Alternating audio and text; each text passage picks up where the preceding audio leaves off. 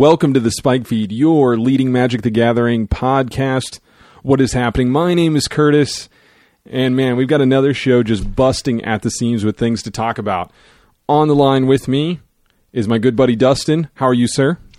Uh, I am back from a long, long drive. You uh, were at GP Chicago this weekend, which we're going to talk about in a second, but we also have to introduce a man that's actually more tired than you are. Cameron. Cameron, how are you, sir? It's a true story. Good man. How about you? Oh, dude, I, I am just so excited to have uh, so many things to talk about on this show. It's just like crazy. We always think like we we finish a show and we're like, man, there's no way next week is going to be as full. And then How do we worse. top it? Yeah, right. I mean, Worse, crazy. better. I guess it depends on your perspective, better. right? Better, yeah. Well, everybody on Twitter wants us to do an hour long show, and I keep fighting that. So we'll see how close we get today. Um, you know, Dustin's got things to do.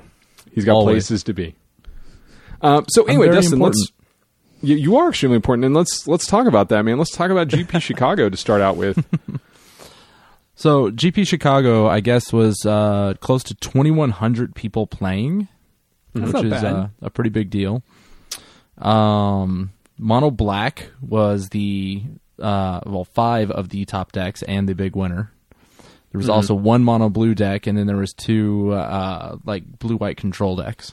So monsters Yay, nothing. standard, so cool. the the thing that I find funny is they were talking about uh, Star City Vegas was running the same weekend, right? Yeah.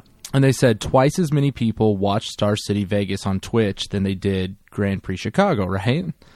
Well, Weird. Star City Vegas only had like 400 and some odd people there, so I'm thinking everybody in Chicago was watching it, right? Wouldn't that make the most sense? You're not going to Yeah. watch Chicago if you're in Chicago. I don't know. Yeah, it was pretty dude. funny. I mean, Cameron and I could definitely get into the very, very specific reasons why the Star City Games uh, stream is better than the GP streams. Mhm. They've taken strides. Yeah. Yeah, yeah, they're just it's a better product right now. But you know, I don't think anybody wants to hear us go down that road again. So continue. So, um, we got in a little bit late, so I wasn't able to get any trades or anything done on Friday, uh, which is too bad because a lot of people told me that trades are pretty good on Friday. Uh, Did Did you have issues with like BMW windows or anything like that? no, nothing like that this time. Oh, Everything thank- thank was goodness. kosher, Okay. so we're good. Okay. Um, well, basically, Saturday and Sunday trades were kind of just so-so, really, and I've been seeing this trend a lot lately. It's just it's changing, man. I, I don't know if it's just Friday's the day to go because everybody's getting settled and um, you know they're getting registered and picking up their stuff, and then they're there practicing and so on. They're just more laid back, so they have time to trade because during Saturday, the majority of the people in the room are just playing, right? I mean, you know, side events, this, that, everything. There's few people trading. That was kind of odd. And then just the um, the type of trading that's been going on is weird because a lot of standard stuff, and I've said this before, it seems like it's flooded out there, and a lot of people don't want standard stuff because they already have it, right? Mm-hmm. And then modern stuff has gone up way high, and you can't trade your standard stuff into modern stuff because nobody wants the standard stuff, right? Right. So that's kind of a problem. Jeez. And then modern stuff doesn't trade the way it used to. You can't take a, a you know a hundred dollar legacy card and get five pieces of your modern deck anymore. You get like two or three, right? right. So it's just totally different. And then I've been seeing, um, I guess what you would call power traders. These people that plop down binders and it's loaded up with Power Nine, dual lands, and everything else under the sun that's like a three hundred dollar card, right? And we're talking droves of this stuff. And basically, they'll throw it down and they want to trade with you, and they'll dig through your binder, and they're looking for more of this stuff, you know, because they're always trying to get more and more value. And if you have none of it, they just kind of walk off, right? or they pick out the one card and you can't find anything that's even close in value because all the stuff's worth so much. so Right. it's, it's just really annoying, but I understand they're trying to make money and what they're trying to do. So basically, what you're saying to boil it down is that there's no mid-level traders like you are there. Yeah, and like I said, it, it seems to just be changing across the board. I mean, there's still demand for you know certain mythics and certain lands and stuff in standard, but it's nowhere near the diversity of cards that people used to look for. Right, right. Yeah. And I would argue that the the increased demand for modern and legacy cards has Right. created this incredibly large gap, right? And it Right. used to be that people would not trade standard cards for Tarmogoyf and dual lands. That was it, right? Mm-hmm. Um, I traded into a bunch of my wastelands with standard cards, right? Right. Now I don't think you're going to see many people be willing to do that. Um, a lot of times they want modern legacy is in one binder. They're, that's where they're willing to move cards for, and standard cards are just another thing. And I think that's also kind of a situation with standard right now, right? That might change in the future. Right. Uh, you know what also might help your situation, Dustin, is just them pulling the trigger on Modern Masters 2, which would put Yeah. more modern into the market and have more people, Right. you know, be willing to trade and move that stuff like we saw, you know, eight months ago. Right, and that'll that'll help a lot, especially when trading other modern and legacy staples. I don't know if that'll help the the standard lull that we're having, because again, I, I think standards just overprint it right now. It just everybody has four copies of everything. Yeah, and you're. I mean, you're seeing like it seems like hit and miss here in the Midwest. Are you seeing the same thing though when you're traveling abroad in Japan? Are I mean, are those cards just a little bit more sought after, even if they are standard cards? Um, not so much. Again, standard cards, unless it's lands or mythics, are really not as in demand. Um, I found when I go overseas, it's typically harder for me to get rid of foils as well. Um, but also th- when I go trading specifically overseas, I go into it with a different mindset, right? You know, I take legacy stuff on purpose to trade into, you know, the cheaper modern and standard stuff that I can get in foreign languages or their foreign foils. Um, so I have a whole different goal when I go that way. Okay, Hmm. So overall GP Chicago, let, let's put it on the on one side, it's like uh, you know the most successful trading you've ever done, like one of your uh, Japan GPs, and on the other end is a is an event in Minnesota. You know Right. where does it fall? Somewhere in the middle. Um, it was just somewhere like in the middle, slightly below average. I mean, there's still stuff to be had. Um, I still feel bad for a lot of people because I see other people trading, and you don't want to be the guy at the table that jumps in in somebody else's trade and say, "Hey, man, you know what that's worth," or "Do you know you're being taken," or something like that. Um, because it's just rude for one, and I don't know, it's just bad etiquette, right? Sure. Um, so I see this one guy, and he digs through a guy's binder and says, "Oh, I want your promo Batterskull, right?" And these things on Star City are like maybe 20, 25 bucks trade, right? And um, the guy pulls out a single Deathrite Shaman, and he said, "Well, would you trade this?" The guy said, "Yeah." And he's like, "Is that all you want?" And he said, "Yeah, that'll be fine, just straight across, right?" So stuff like that, you know. I mean, yes, it's their choice and so on, but I just I'm cringing, right? It's like, dude, you just lost fifteen dollars value, right? Well, I think there's there's a statute of limitations in terms of age, right? Like if if they are underneath what 15, you have to say something. Right, Right, like- well, and Yeah. this this was not the case this time, right? So then he's a fool and his money is parted from him, right? I like guess. whatever. The other thing that I keep seeing, and this is becoming, um, you know, more and more common as well, is um, I, I guess you'd call them shop traders, right? And they they sit down with people and they tell them straight up, which it's good they're being honest about it, but they say I'm trading on a margin here, right? And they want to basically trade their stuff out at full value and get your stuff at a lower value and constantly be trading up. Right. Um, now, again, like I said, it's good that they're being upfront with people, but I've seen so many people walk away from them. But obviously, they're you know making money because some people do accept the terms and whatever.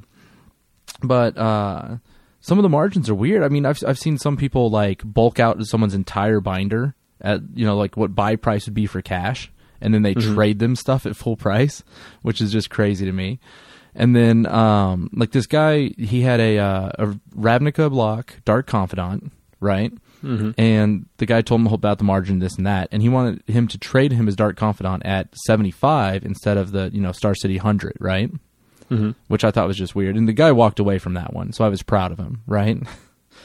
but it, it's just it's just odd to me that there is so many people out there that are willing to do this, right? That are willing to take such lower values on their cards when there's so many people that'll trade you straight across. It's Why do I like, feel like this is a veiled criticism on my Vendilion Clique trade from the other day? like I True. still, yes. uh, I'm not saying that at all. I'm not saying that at all. well, hey, I want to I want to throw it over to Cameron because Cameron, you actually played this week a little bit too, right? Yeah, I, I went to it was Monday Night Casual Magic, which the shop has, so you don't have to buy in or anything. You just go there and you can play test. Um, And I play, play tested my my Naya mid range because that's really where I'm putting all of my effort in.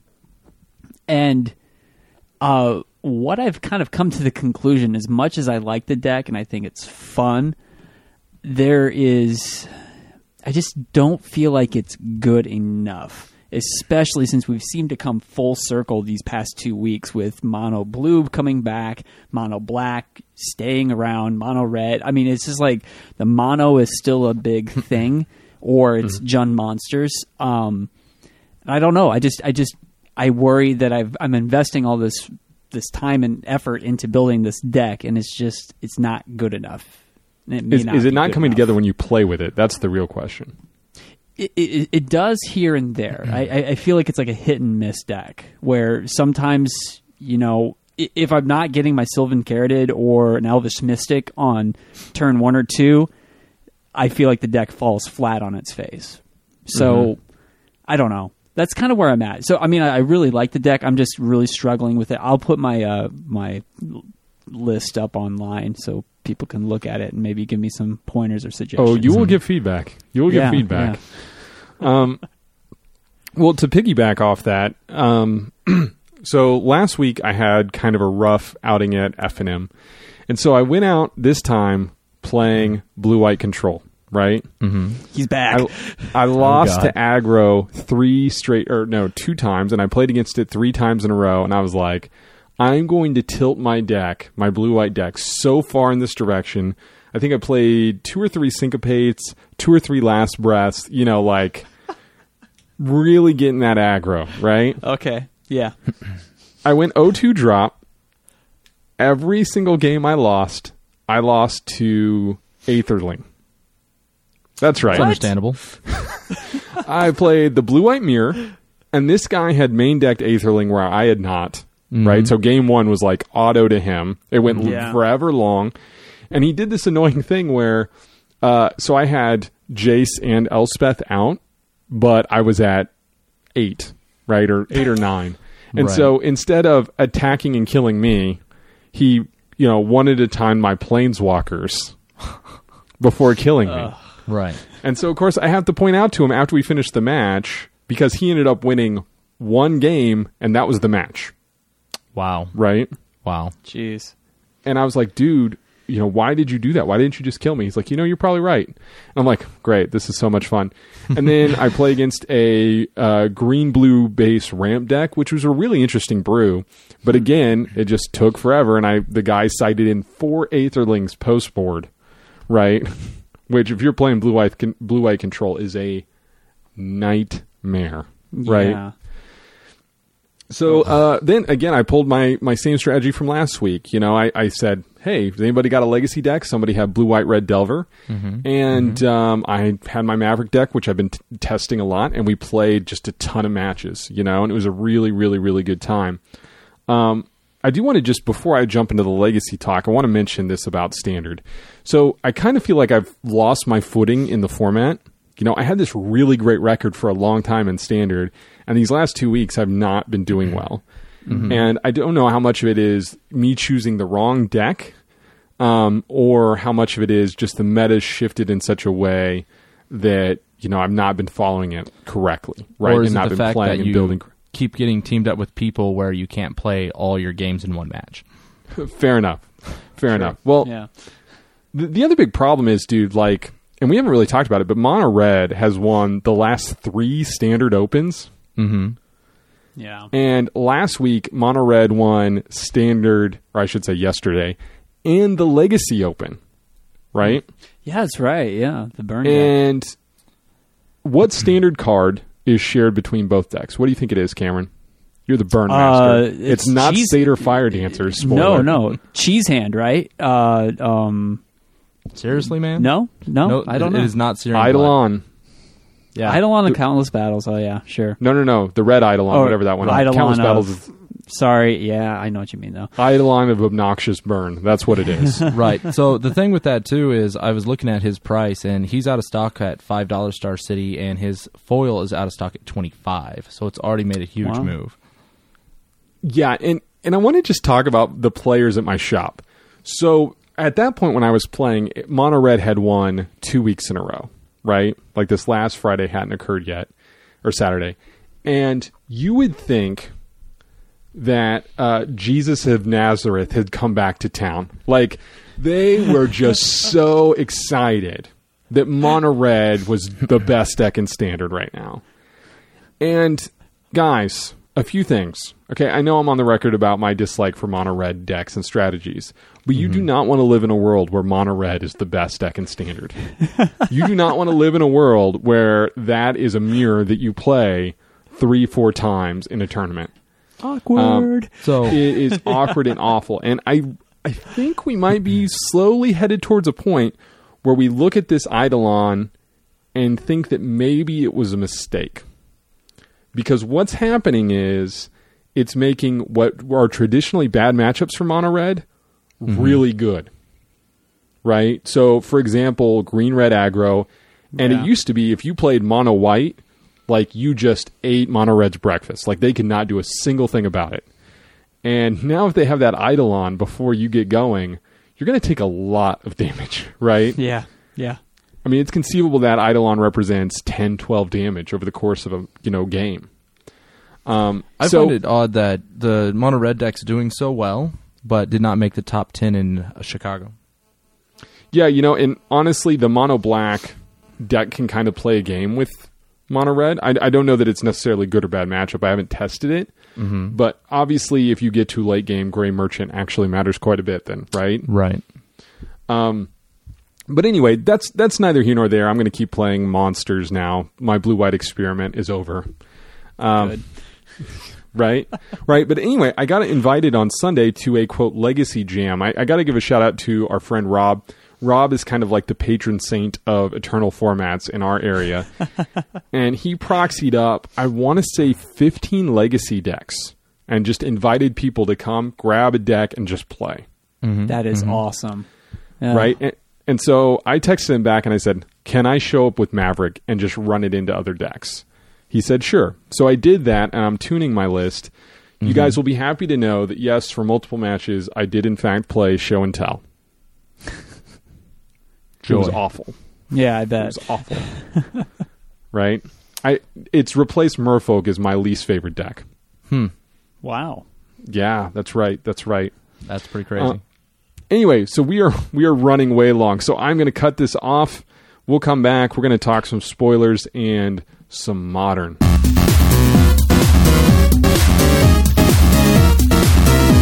All right, guys. So this week we have a few more M15 spoilers to talk about.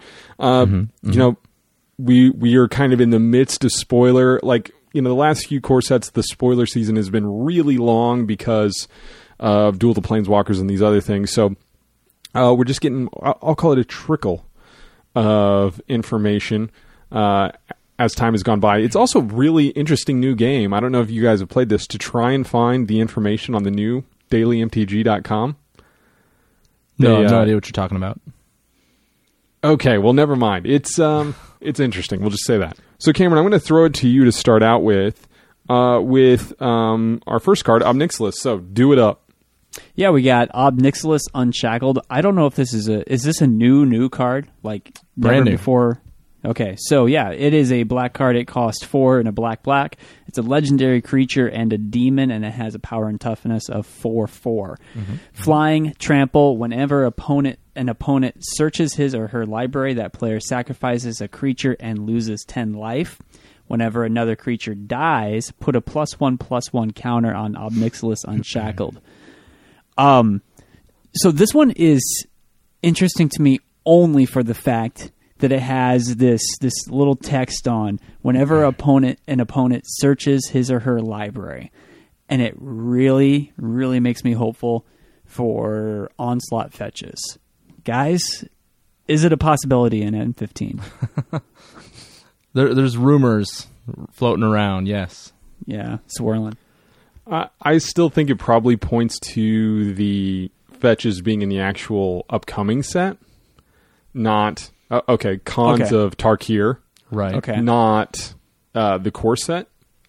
Um, but you know, I don't know. Ob Nixilis uh, before, where apparently he was shackled before. I didn't know that was a thing. now you know. uh, but he was in Zendikar before, right? Right. So, you know, in terms of flavor, maybe that's a thing. Uh, let's just live in a world where there is no fetch lands. Talk Right. about this in the context of current standard.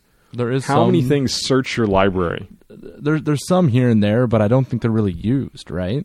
Yeah. yeah. I don't really think so at all. And, you know, some people are living in, you know, Candyland where they're going to play this in modern. Right. Uh, unless there's a birthing pod in your deck, I don't know how you're going to get to turn six in Right. modern to play Yeah. this guy comfortably. so Um, speaking of, of fetch lands in M15, if they're not in M15, this set sucks. I mean, so far there's just no value in M15. It just looks really bad. Okay, well, dude, I think uh, you know all the Goblin fans are a little hurt by your uh, value whenever you know Okay. the set clearly has Goblin Kaboomist. Right. So- Right. that that's d- no. Moving on. All right, so yeah, moving on. Dustin, in Garruk's wake, what do you got there? All right, all right. So in Garruk's Wake, it's uh, uh, two black and seven colorless. It's a sorcery, and it has destroy all creatures you don't control and destroy all planeswalkers you don't control. And All right, so what do you think of it, man? uh, well, one, I think it's just like stupid to have it right now, right? Because we have Nykthos, we have Mono Black Devotion, we we have ways to just plop this thing down at any time, right? Mm-hmm. It's Well, just that deck is a little underpowered. Let's be honest. Oh, right, So, I mean- right. But um, I I don't mind it as a card. I mean, it reminds me of like Plague Wind stuff like that. Th- th- It's happened before, right? I just think that it's really bad timing, and it will devastate in in standard, like right out the gate, right? Well, I mean, if you if they resolve it on you, you're going to feel pretty devastated. I, I think that's Exactly. fair. Cameron, what do you think of it, man? Yeah, he seems what Dustin said with Nykthos just kind of gross, and I don't know if he's really necessary. Um, you know, but add more fuel to the black fire, I guess. I don't care. Well, okay. Keep in mind, and and not to not to be the naysayer, because I do think this is a good card, and potentially we'll see play as a one or two of in either mono black or like a a control deck of some sort. Um, Underworld Connections is not going to be a next standard, which does matter a lot. Right. It really cuts the rug out from under a lot of that deck. You're also getting Uh, that- Sign in Blood back, which is playable, Right, but again, doesn't count towards your devotion. right? and the mono black deck that was floating around Theros block was much more aggro-y, like Herald of Torment, this kind of thing. So you weren't, sure. you know, going to this late game, but that doesn't mean that that doesn't mean that this card isn't good enough. It certainly is. It's also conceivable if standard gets slow enough, and we have seen standards that are this slow that you know you play this in a control deck as a one of, and actually just wait around, stall the game till you get to this card Right. um, and, and actually cast it. Now, I will say this: it is a sick card in terms of flavor, and I love the artwork. Right? it is good. Like, Oh yeah, yeah. yeah, I think it's going to be just like uh, Army of the Damned, a casual, you know, staple. Right. Well, I'm, I'm definitely thinking it'll be used more before rotation. After rotation has yet to be seen. Right on, right on. Uh, so my card, Dustin's favorite card, um, is aggressive mining. It's three colorless and a red, and this card is weird. Okay, um, it's designed by uh, the guy, the guy that designed Minecraft, Notch. Um, and here's what it says. So it's three and a red for an enchantment. It says you can't play lands. Sacrifice the land. Draw two cards. Activate this ability only once each turn. Now, first of all, kudos. It takes somebody that works outside of Wizards of the Coast to say, hey, maybe we can make a red card that isn't just a burn spell. Maybe we can make that color do something else. That would be cool. Right? And I do like that it kind of reference references kind of old magic where red did a lot with lands. You know, kind of the forgotten thing about red is it used to be the color of land destruction. Um, I guess it yeah, still yeah. is, but all those spells are like six mana or something crazy, right? Right. Um, and you know, and like Land's Edge and all those kinds of cards. Like it, it's a cool callback, and there is a chance that there is a, like a really fringe combo deck with this card, right? Because it is a unique ability. Uh, so I like it in terms of its coolness and uniqueness.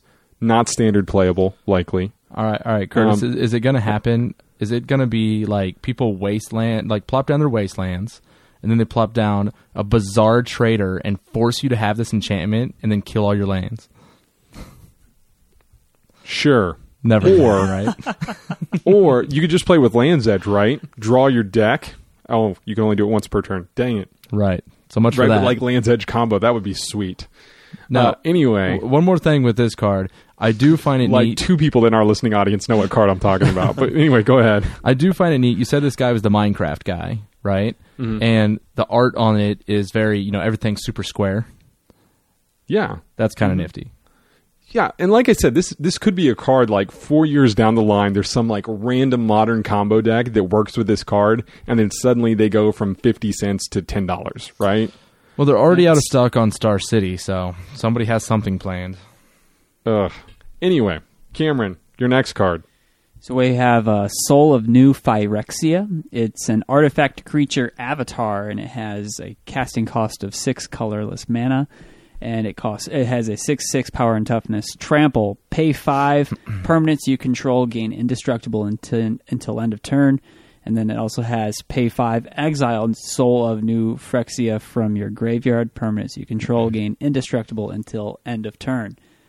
Uh, I kind of wrote this off at first, but then we went back and just talked about it a little bit, and it does seem like something that could be standard playable. Like like it really has that potential with the you know indestructible thing, mm-hmm. and and maybe some sort of graveyard. Put this into the the graveyard so you don't have to pay the six or whatever. I don't know. There just there feels like there's something there that it's worth discussing. Right, right. Dustin, what do you think of this thing? Because you seem rather negative. I don't know. I mean, he's just kind of plain to me, being six for a six six, whatever. He's got trample, blah blah blah. A million ways to get rid of artifacts, so on and so on. The only redeeming point I really see is the fact that you could do it from the graveyard. That would make certain opponents forget that it's in your graveyard. You know, they try to wrath you something you can survive. Yeah. Um, but for his ability to be, you know, incredible on the battlefield, it's just, you know, the first turn you obviously have to have 11 mana if you're hoping to survive something. And then hmm. to have a lockdown, you have to have 10 mana to do it my turn, your turn, back and forth, right? It's just, I don't know. It seems like And- you're stretching it. And are you always going to leave five mana open just in case? That's a lot. Okay, well, a few things to think about. So, first of all, it could be a sideboard card, and I'm just spitballing mm-hmm. here, a sideboard card that you bring in if you're playing green red monsters against a control deck, Okay. right? Because it would give you some sort of wrath protection. Um, it's also like, and again, we're living in a land where you have just a ton of mana. If there is an artifact centric like ramp deck, right? you could make your guys indestructible, and then if they try and blow something up that's a combo piece or whatever, you could sack him, get him in the graveyard, and spend another five to make it indestructible again in response. Right? Yeah. Again, this is all Candyland, but the card seems Yeah, it seems to have some weird like applications. You know, there is a legacy, you know, ramp artifact deck. So maybe that sees a play coming out of the side. I don't think it's main deckable. Right. Um, but if you know they're going to play Creeping Corrosion or something like that, you know, this is a card that you could bring into a Cloud Post deck or something like that. Sure. All right, Dustin. Shield of the Avatar, The Last Airbender. Wow. You really did that, didn't you? Yeah. All right. So Shield of the Avatar, one colorless artifact equipment uh, has equip of two. If a source would deal damage to equipped creature, prevent X of that damage, where X is the number of creatures you control. So, one, it's incredibly cheap to get out and equip, right? Two, I see this thing in a Brimaz deck. I mean, and it would just be ridiculous, right? Throw it on Brimaz, attack as much as you want, block as much as you want. You got tokens left and right protecting him. Sure. You also got don't launch how the I fleet, feel about man. this card you because also it got doesn't launch say the fleet. like he'll still. Uh, uh, am I going to be that guy that's going to be like it just dies to Doomblade? Yes, you're going to be that guy. And even So- if it does just die to Doomblade, you can just throw it on somebody else, and there's already the tokens that were made with Launch the Fleet or Brimaz sitting around, right? That's fair, right? Like, it, it, like I can see that kind of heroic or white weenie deck playing this card to some Mhm. extent. Um, Cameron, what are your thoughts, man? Uh, I'm I'm thinking of this in just like a modern context with what Anger the Gods has done, and I don't know. Maybe that's a lot to pay f- for it, but um, I don't know. Maybe there's that possibility if you have more than three creatures out, where you can at least protect one of your heavy hitters. To So your analysis is it's the worst Mother of Runes ever printed. indeed, Y'all are Yeah, haters. I- no, you're absolutely right. Yeah, I think the best thing about this card is the artwork. Love me some Volkan Baga. Just uh, last one that I want to talk about is we'll call him Yisan, the Wanderer Bard. Um, he's a two and a green for a legendary creature human rogue, and uh, he for two and a green taps you can put a verse counter on him. Search your library for a creature card with converted mana cost equal to the number of verse counters on him, and put it onto the battlefield. Then shuffle your library. So a really cool, interesting card because you know you you get something out of that first activation, right? right. So right off the bat, you're getting an Elvish Mystic, right? And then you can kind of ramp up. So it's this interesting combination of um, Aether Vial along with like a is it Elvish Piper, right? Is that card Right, right. to put something into play in Birthing Pod? So here's a few hopes. Number one, this is a card that they can put into modern and then ban birthing pod so we don't have to look at that card anymore um, but more importantly i think you know it, it's feasible that this enables uh, uh, some combos or some interesting uh, creature interactions and toolboxes inside of standard, which is something we've kind of been missing. A lot of times you're just playing three or four of everything because there's no way to create a toolbox. There's no Green Sun Zenith or, or something like that. And so, you know, standard matches end up being really rote. So I'm hoping that this creates a little bit more diversity. Um, I don't know if he's good enough, but So the problem I see with this guy is, unlike Aether Vial, you don't get a stop at a certain number of counters, right? correct. Two, you never, you never can time it perfectly all the time, right? It- It's going to be one of those things where. Um, you get the third verse counter on there, and you search and search, and there's no more three drops in your deck. Like the, the last one stuck in your hand or something, right? So for that turn, he's basically pointless. Well, that that'll happen with birthing pod as well, man. Like, Mm-hmm. I mean, that's a problem with any search thing. You know how many times Right. Dryad Arbor's been in my hand like a jerk? you know? Um, but, like, the, the big issue is he might also just be too slow, right? Like, you're just like, hey, here's a three mana, two, three, Right. you know? So presumably, the quickest he'd be doing anything might be turn three, right? Because you might get him out on turn two, activate him on turn three, and just yeah, Yeah, and then you're activating him in place of uh, could be playing a, a- Courser or right. playing a Domri Rade or playing a Exactly, Poly- You know what I mean? So there, there are a bunch of problems with this card. Don't get me wrong, uh, but I like the effect a lot. right, So there's potential, if that makes sense. right.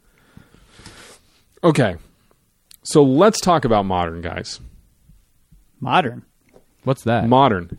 So it's been brought to my attention that every time we talk about modern, we just talk about the ban list, mm-hmm. right? Mm-hmm. And so I wanted to talk about modern a little bit just to kind of get people prepared for the format. Well, h- Uh, how not about only this? is it P- since since you love this so much, let's talk about EDH decks, maybe only with modern cards. Yes. Oh, Can we not do that? let's do that EDH player thing where we just talk about our decks be, like as the name of the general, and that's it. Yeah, I'm thinking about playing Yosei this weekend, right? right. Um. Anyway, no, but I wanted to create a primer in radio form because there's PTQs that are coming up. Cameron and I are going to play in a PTQ in August. Heck yeah. And uh, there's also, you know, Star City Games is starting this modern thing, and we really didn't get a chance to kind of prepare the audience. So I want to set this up as an intermediate introduction to modern. Uh, if you're looking for really, really, really beginner stuff and kind of how these decks generally operate, uh, I'll point you to our um, our guy Nate on Twitter. I think it's at Great Nate, maybe or something like that. He's on Yep. YouTube. I'm That's it. butchering it. but he's got great introduction introductory videos for modern. And we're not going to get into the sideboard stuff, right? What we're going to do is just talk about this at a basic uh, kind of mid level to get you going to these tournaments, right? Uh, so Cameron, Yeah.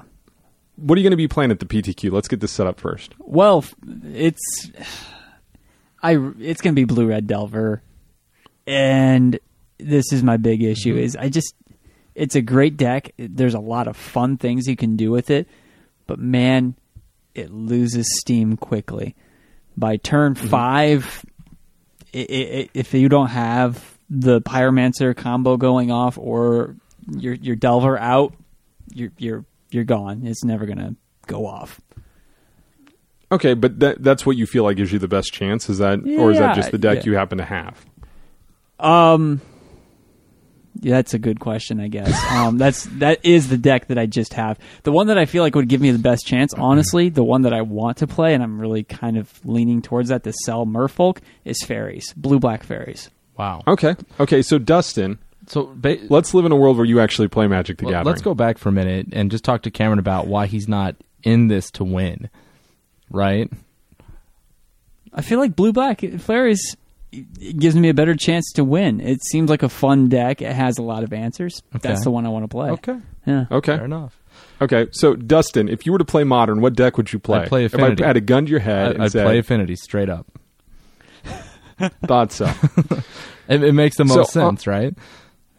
Right. And I'm going to be playing my, the same blue white control deck. I'm going to make changes to the list. But what I did is I sent you guys a power rankings, NFL football style, of the actual decks that I think are tier one and tier two. Now, you know, I kind of got into a discussion uh, on Twitter about this. There are a ton of decks in modern, but there are about five that are realistic in terms of winning the tournament. Um, so tier one decks, and this is all based upon my personal analysis, has nothing to do with like I didn't go to MTG top eight and like look at their decks to beat or whatever like that, right. right. Which is what Cameron does most of the time. um, okay, so best deck in the format I think right now, I think is Splinter Twin, followed by Affinity, Birthing Pod, Jund style decks, and then Scape Shift. So I think those five decks give you the best chance to win a modern tournament. Right. Um, so a few. Let me just point out a few things. So Splinter Twin, I think, is the best deck because I think it has the most game post board against just about anything. And I think the Rug Twin version is probably the best deck. Now, mm-hmm. astute listeners would point out, "Hey, isn't that the deck that beat you at the PTQ, Curtis?" And the answer is yes. That's So why you have clearly it respect for it. so clearly, it's the best deck. No, I honestly do think it is the best deck. And I think if you're on the play, it's a very, very difficult deck to lose with. Okay, so speaking of Tarmogoyf, and I find this really odd. Um, Star City lowered the price of their Future Sight Tarmogoyf near mints to 180, right? And almost every vendor at GP Chicago had their SPs at 180 and near mints all the way up to 210. It, I've never seen Star City be the lowest price. It was weird. They probably just have a ton of them and are looking to get rid of them before they're reprinted again. I mean, that's just my guess. maybe, maybe. But Tarmogoyf right now is actually seeing more play than he ever has in Modern, if you can believe that. right. Right. I mean, this has been like the absolute peak because, you know, he's been added to Splinter Twin, which makes him, uh, you know, which makes that deck really hard to play against. Because if you try and sideboard all the way against Splinter Twin, you're just going to get your head kicked in by Tarmogoyf. Right. It's really obnoxious. Right. Uh, followed by Affinity. You know, we've talked about this at length, but almost everybody's had this experience where they're like, I am going to side in Shatterstorm or Creeping Corrosion. I'm just going to own Affinity. Right. Mm-hmm. And so it gets to turn four, your moment in the sun. You tap out Creeping Corrosion, and they go Springleaf Drum, tap a creature, Spell Pierce, and you're like, what? No, no. I, I've had Right, that so- happen to me. Yeah, it's happened to everybody. In Affinity, yes, the sideboard options against it are very good, but sometimes it's just way too fast. Now, Right. if you are like Dustin and you view Magic tournaments as an opportunity to gamble, Affinity is the deck for you. And Right. apparently, its odds are pretty good because it's constantly in the top ten at big modern Right. events. It it feels like it's you're going to go two and six or eight and two with the Affinity. You know what but, I mean? but it flips. It flips on itself. It's like, oh, you went eight three, you get day two. Right, right. And so uh, after that is Birthing Pod. I don't know that I need to say much about that. It's again got a ton of game against just about everything. Mm-hmm.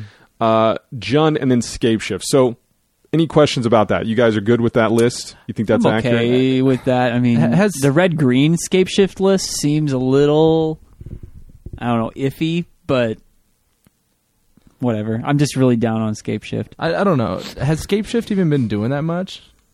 Yes. It Okay. won a GP. Yeah, I, I would say of this this group, I think Scape Shift is the one that requires the most practice. Okay, Whereas Birthing Pod, you just have to know what creatures you can go and get. right. right? You don't Yeah. really need to know the matchups as specifically as you do with Scape Shift, especially the Rug Scape Shift, which is very much a control deck. Mm-hmm. Um, there are kind of a lot of tricks to the trade, and you have to do a lot of math and make sure you don't accidentally play too or sacrifice too many mountains, which can really blow up in your face. Right. Right. All right. Tier two, and I've kind of grouped a bunch of things together. Okay. So the the next best deck that's not in tier one is Delver. Mm-hmm. Okay. I grouped blue red Delver and blue white red Delver together. Okay. Okay. Uh, then two is cryptic command control, and that's me grouping blue white red, blue white fairies, and cruel control. So just knock out the rest of this list. Blue, blue, well, Tron, hang on. Storm. Blue, white, and fairies being two different decks. You said it fast where it sounded like one deck. Okay, I'm putting them in the same category. Right, right. I'm just making sure people control don't decks. think you're saying there's a blue, white fairies deck. Oh yeah, my Okay. bad, my bad. So uh, just to knock the rest of them out: Merfolk, Tron, Storm, Living End, Ad Nauseam, White Green based aggro, Hexproof, and Tokens. So that's my top Mm-hmm. 15 decks. Right, I put a ton of work into this, and I just, I just want to point this out. Knowing your deck in Modern is important, but it's not as important as knowing what your opponent's doing. Right. Okay. Mm-hmm. If you really want to have success in Modern, you need to know what turn you're likely going to lose on. That makes perfect sense, actually. No, you're right. Yeah. I'm not joking, especially if you're going to play one of the control variants, you need to know, you know, within a reasonable doubt, like what's going on with your opponent's Right. deck and hand and when he's trying to kill you. Now, if you sit down and Cameron's across the table from you, you know you've won. Unless uh, you're eight. Unless you're eight. Right. if you can if you can legally get into a PG-13 movie, it's a game, right? uh, no, so because here's here's a few things to think about. Now, modern is so linear and so fast that usually, if your opponent's holding cards past turn four, you should be able to guess what those cards are. Okay, Sure. Be- because nine times out of ten, it's either the card they can't play due to their mana, or it's a card that you shut off through your sideboard. Mm-hmm. I.e., like you play damp- dampening matrix and they have splinter twins in their hand, something like that, right? Uh, but otherwise, in modern, you're almost always incentivized to play out your entire hand, right? Um, another thing to really think about is uh, your sideboard. The sideboard cards matter a lot, so you want to mulligan pretty aggressively in modern to get to Oh, those yeah. cards. Um, okay, so last thing I want to mention with this is decks that I think are overrated and decks that I think are underrated, right? So overplayed decks, overrated decks. Number one, do not play this deck. Tron. right. I don't know how this happened where people thought Tron was a competitive deck. It's fun, it's cute, it's great at your Monday Night Modern. I get that. It is not going to be a field of affinity players and Splinter Twin players. It's just not. Okay. okay? And Okay. that's why you threw it in tier two instead of tier one.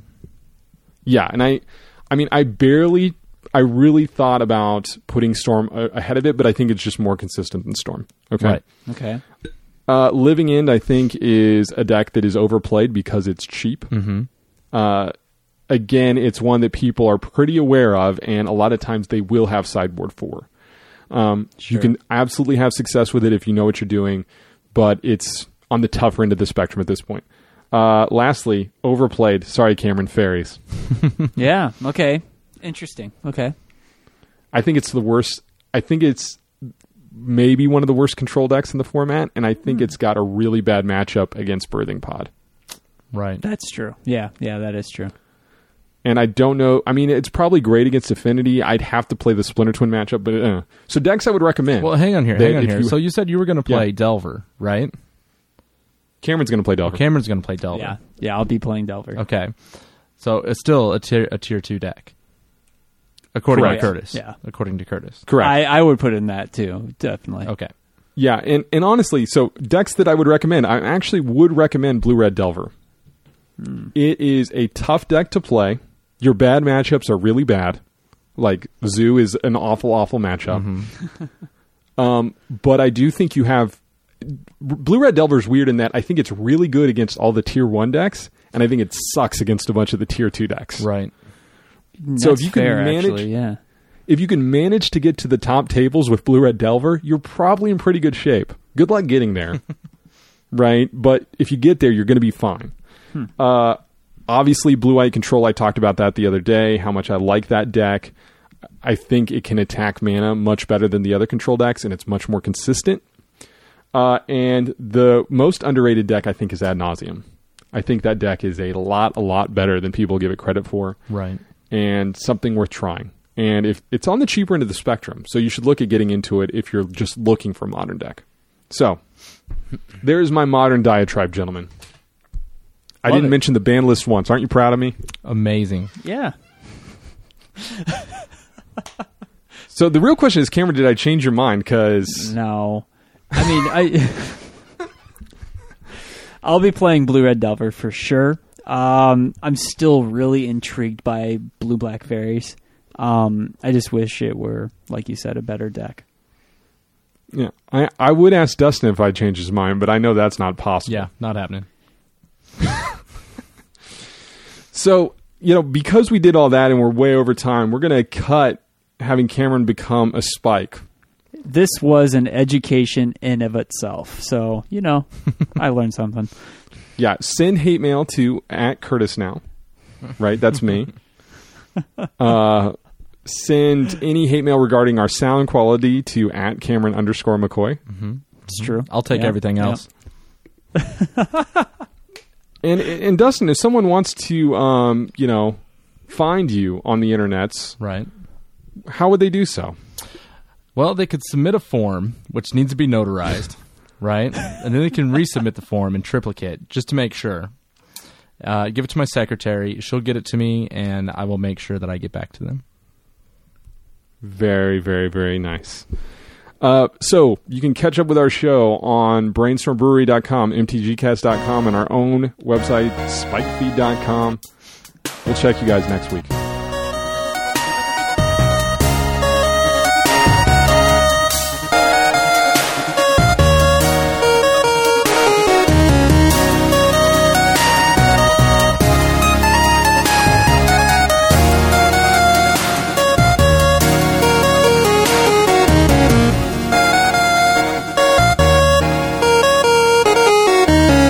We go in three, two, one, go. Go. Go. Sorry.